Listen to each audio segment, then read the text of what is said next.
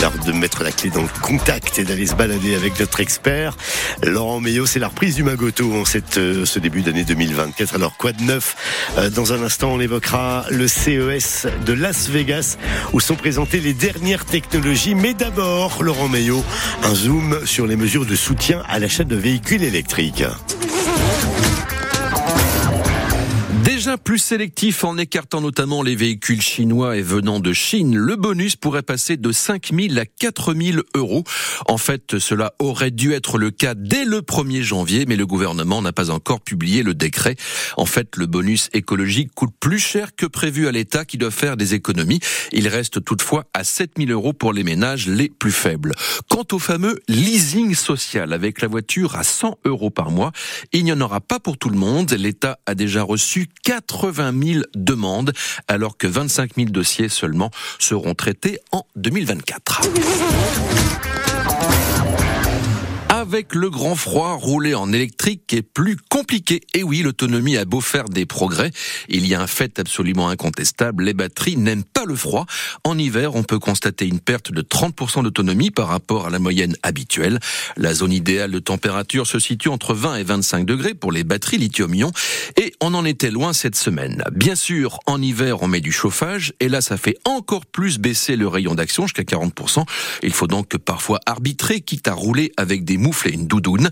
Par ailleurs, le froid impacte aussi le temps de recharge. Les bornes sont peu protégées et délivrent moins rapidement du courant. Il existe cependant des solutions comme le préchauffage de la batterie disponible sur les véhicules de dernière génération.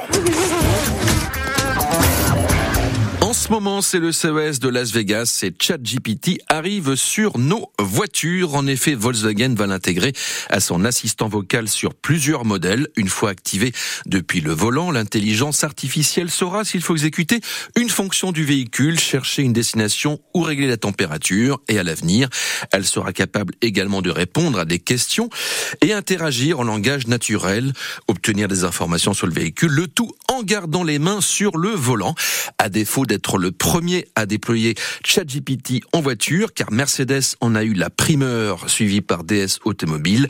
Volkswagen le fera en grand volume. ChatGPT va aussi débarquer à bord des GPS. TomTom va le proposer pour faciliter la navigation sous forme de dialogue et trouver des bornes de recharge. Quoi d'autre au CES cette année? Il est question par exemple de voitures autonomes. BMW et Valeo montrent par exemple comment il est possible de prendre la main sur une voiture depuis un simulateur de conduite et de la garer à distance. Cela pourrait être très pratique à l'entrée d'un parc de stationnement pour gagner du temps. L'exploitant est se chargeant de trouver une place à votre place, si j'ose dire. Et puis l'autre tendance, ce sont les casques de réalité mixte et les lunettes à réalité augmentée.